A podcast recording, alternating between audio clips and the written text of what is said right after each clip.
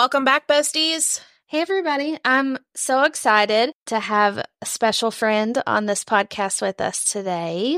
Lisa Crilley Mallis, founder of Impactive Strategies, is a certified coach and trainer who works with motivated and busy business owners and their teams to transform their day to day busyness into strategic action.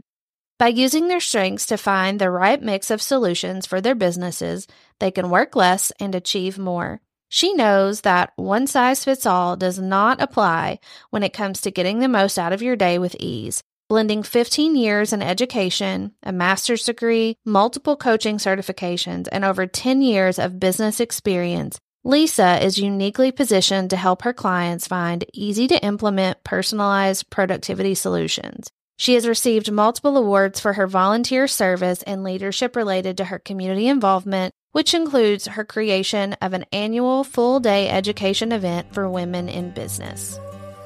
Hi, I'm Casey, and right here beside me is Kelsey. We are licensed professional counselors, mothers, entrepreneurs, oh, and besties. We know firsthand what it's like to wake up one day and think, how in the heck did I wind up here? Through our own journeys of self discovery, we found that joy is something that has to be pursued through internal work. Now we are on a mission to help women from all walks of life understand themselves more so they can have real lasting joy. Join us every Thursday to hear fun and insightful interviews with experts who can point you toward self discovery and fulfillment. Hi, Lisa. Hello. I'm so happy to see both of you today and to be here. It's been a while. It has. It's been, I feel like almost two years. Yeah, it would be about two years. It's been a while.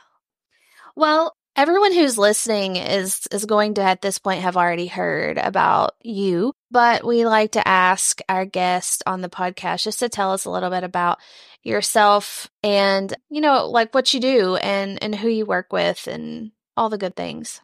Absolutely. Typically I work with really motivated, awesome, busy women business owners who love what they do and find that because of what they love what they do, they are missing out on a lot of their life because they are giving so much to their business and they have a hard time saying no.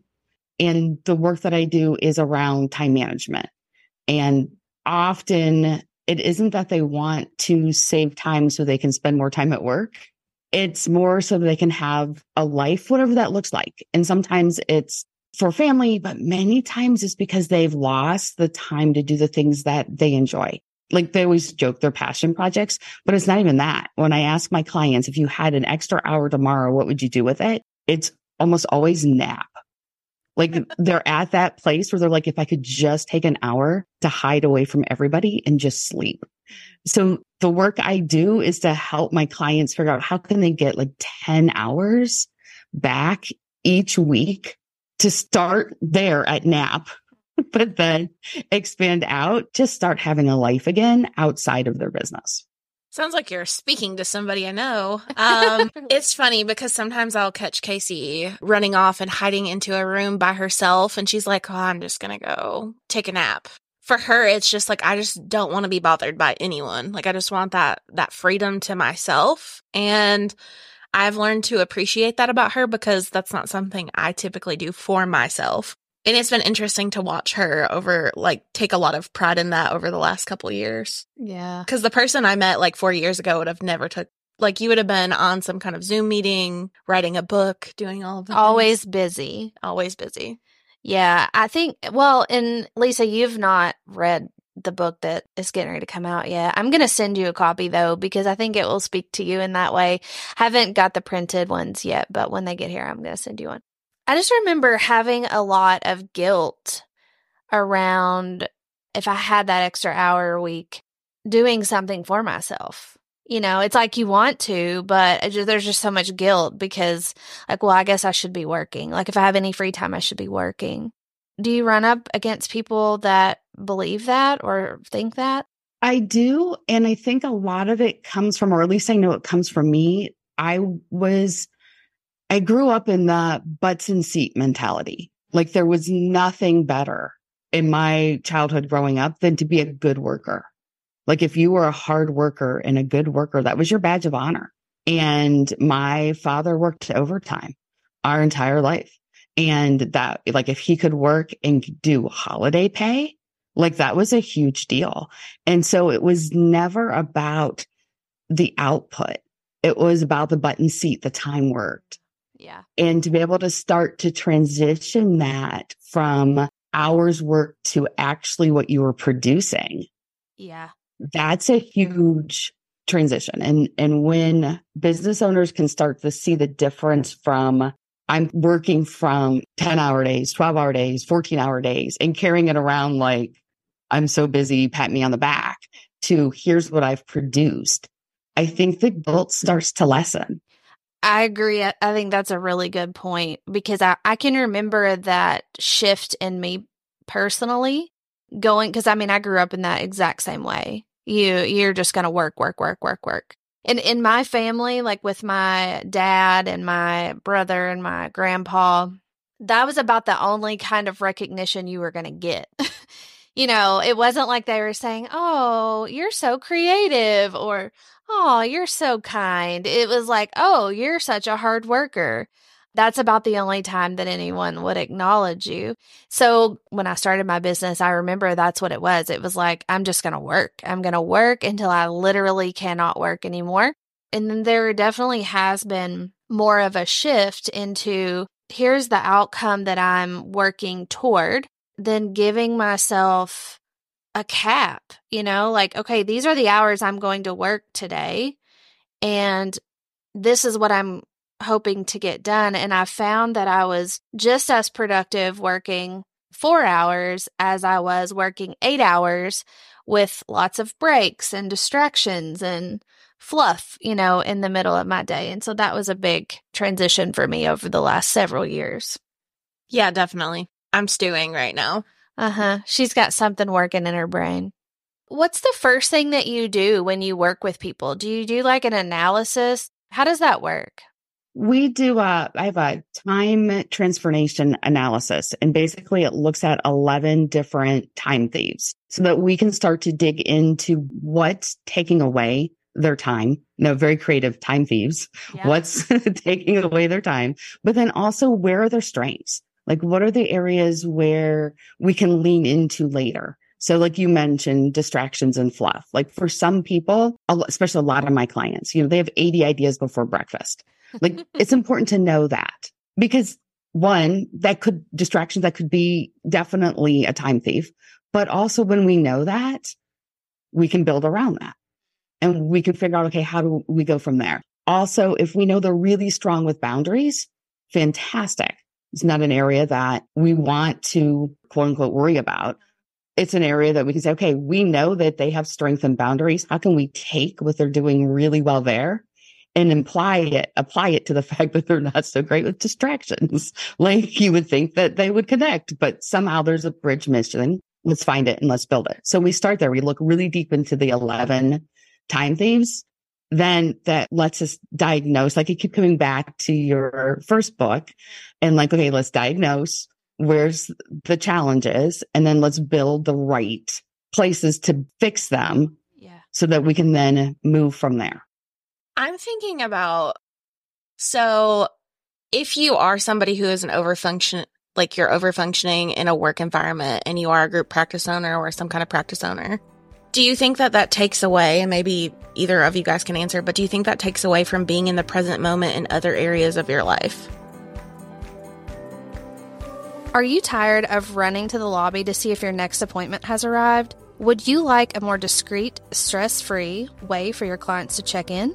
Take a deep breath. The receptionist for iPad empowers your practice to create a Zen like check in experience. This episode is sponsored by the receptionist for iPad. It's the highest rated digital check in software for therapy and behavioral health offices, used by thousands of practitioners across the country. The receptionist for iPad is a simple, and inexpensive way to allow your clients to discreetly check in, to notify providers of a patient's arrival, and to ensure your front lobby is stress free. The software sends an immediate notification to the therapist when a client checks in and can even ask if any patient information has changed since their last visit. Start a 14 day free trial of the receptionist for iPad by going to thereceptionist.com slash besties. And when you do, you'll also get your first month free when you sign up.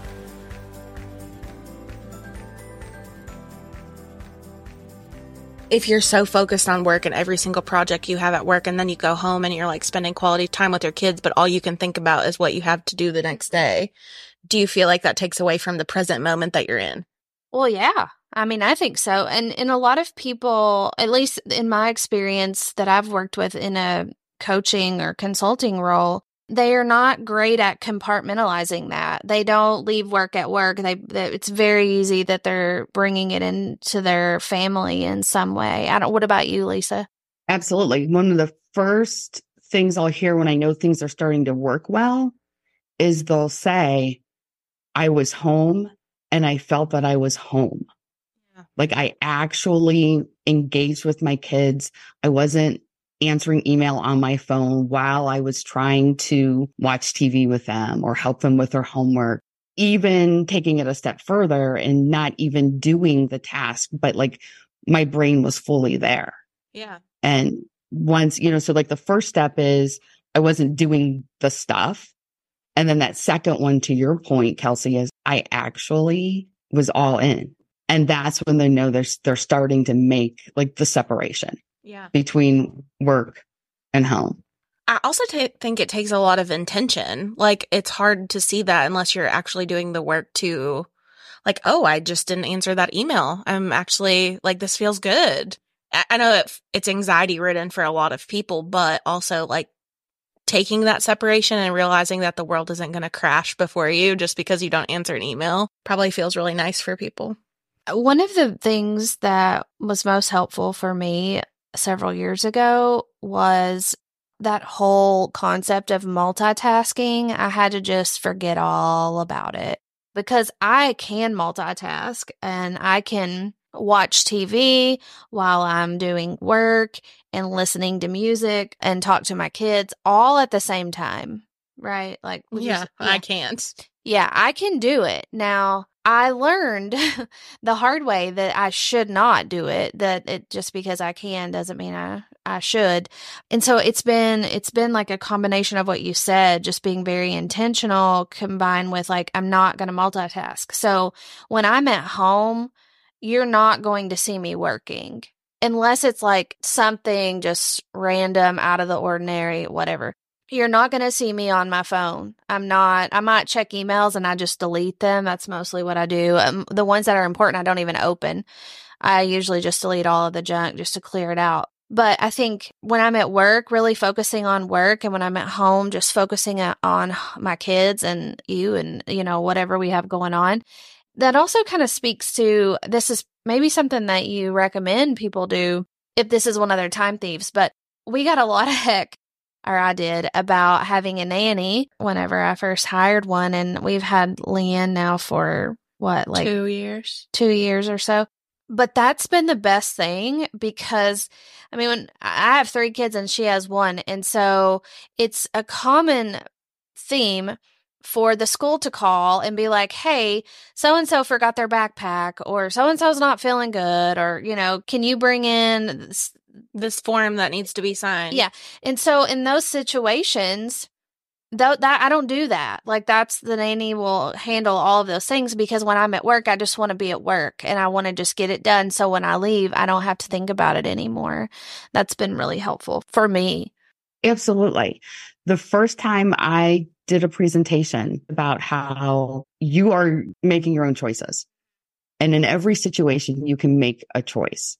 And I used the example of the school calling and how it was your choice on whether or not you were going to leave. Mm-hmm. And this woman came up to me afterwards and she was very upset. And how dare I? And she, I said, I didn't tell you to or not to. I just said it was your choice you know, and she was like, it is not a choice. I said, it is a choice and, and you can make whatever choice you want.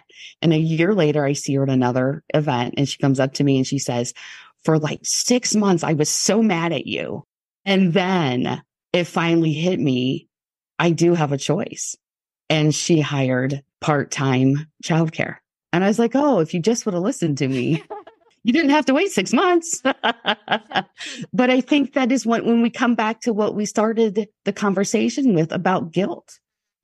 I think that guilt comes from a lot of different places. Mm-hmm. Well, yeah, because we even try to convince ourselves sometimes, well, they get a better quality of care with our nanny than they would at like a daycare or, you know, they're all different ages, so they could never all go to the same place. And so we try to convince ourselves, but at the end of the day, we know that this is the best decision for us and our family. It saves us a lot of time. And also like the nanny sometimes leaves by 3.30 every day. She does her work and does everything that we need done. And then she's gone. Mm-hmm. Yeah, I mean, it, I agree with what you're saying. It is a choice, and I think some people don't make that choice. It could be for financial reasons, it could be, you know, for guilt, lots of different things. But, you know, I say this a lot with my consulting clients, and I really do mean it. It sounds crazy. But in my business and everyone that works here, if I had to let people go, the nanny would be the last person that or the you know she's kind of like half nanny half assistant or, or whatever but the last person i would let go because my focus would then go from here to being split in 20 different directions and so i'm giving everything in my life that i'm doing 20% less or you know more than what i could be and so really I could work a couple extra hours a day intentionally and afford to pay for her salary. So, I don't know. What do you do when you have people that you work with who are very resistant to change? I think that my initial conversations with people weed those out. They're not my ideal clients. I was trying to think of a nicer way to say that, but I don't really work with many people that are resistant to, to change. Once they have agreed to enter in a coaching relationship with me, they're ready. Typically people have hit that pain point. Something's happened and they're ready to, to move on. Yeah. So I guess just to kind of round out this conversation, what would be your ideal person to work with? So if it was, I know you said, I forget the word you used, but high achieving women business owners like how do they find you or or what would they do if they're like I'm working around the clock I'm pulled in a million different directions like what do I do Typically what I find the clients that I serve best and then I can make the biggest impact with are people who ride themselves on their time management in the past. Like they really had it all together. And then all of a sudden something happened. Typically it's their business grew. But it also could be that they're taking care of an aging parent or they move across country and they new house and or just a major life upheaval and all those systems and processes and like the way they used to do their calendar and like all the stuff doesn't work anymore. Yeah. And they just can't get it all back together. And they don't understand why because they used to be great at time management. Like they used to tell everybody about how great they were and now it doesn't work anymore. Those are my ideal clients because they have a really strong basis and they just can't pull it together. And then my job is to figure out why doesn't it work anymore? And then create the new system based on some really good building blocks they used to have and move it up to the place where it works again. And then they don't need me anymore until where they are. Those systems don't work for the once they level up again and get to their new place. And then typically a couple years later, we re-engage, we up level their skills again. And then a couple years later, we do, we just keep doing that as their situations keep leveling up. And I, my, I always say what you knew got you to where you are. And now you need something new to get you to the place that you want to go next. And then how do they find me? Right. There's a contact me right on the website. You know, I have a really cool webinar coming up end of January as we're talking about, Casey, where you said you can do some really focused work for a couple hours and make enough for the nanny. Like we'll call that zone of genius work. And so at the end of January, we're talking about what's your zone of genius? How do you lean into your zone of genius so that you can delegate the rest? Because so many business owners will feel like because I own the business, I own all the things. And we know that's not true. You own your zone of genius work. Everything else, somebody else is up for them. Yeah. I really like how you're very focused on strengths and also maybe the plan we're creating now is not going to be the plan for you in, in a year from now, right? Everything's changing. Like you're changing, your life is changing. Yeah. Like think about what worked for you in the summer. It doesn't work when the kids go back to school. Exactly. Right. like, so why would we think what worked for us two years ago works in our business now? Yeah. Yeah. I do think that people easily fall into that trap of, you know, this has It worked. worked before. Yeah, it's it's always worked. Well, now it doesn't. So let's let's be a little bit more flexible and fluid in the way that we're thinking about this. I think you just have to adapt and pivot. Yeah. Yeah. And we're we're pretty good at that, but I I know, I mean, I'm I have a lot of friends that are not. that that part is just kind of natural for me cuz I like change. A lot of people don't like change. And so I could see how just life in general and getting older, you know, I notice that there's differences in how I look at things the older I get and I'm more rigid in certain ways the older I get and I'm less productive in other ways and you know, so there's just so many factors that come into play. So I really appreciate you being on the podcast and the work that you're doing matters. And I could even see business owners that have people in positions of leadership could really use the type of coaching that you do because as the business owner, the last thing that I want is someone in a leadership position that is not making the most of their time. Mm-hmm. Yeah. We've struggled with that before. That's frustrating. Well, it's because they're not using their strengths, kind of like she Yeah. said. Mm-hmm. Yeah, absolutely. That's one of the, like when I always um, think about like ideal world, it's I get to work with the business owner and then I get to work with the team, sometimes as a team, sometimes individually, so that they're all, to use the cliche, they're all rowing in the same direction That's yours. Yeah. because says they're that all the time. yeah, they all have the same philosophy.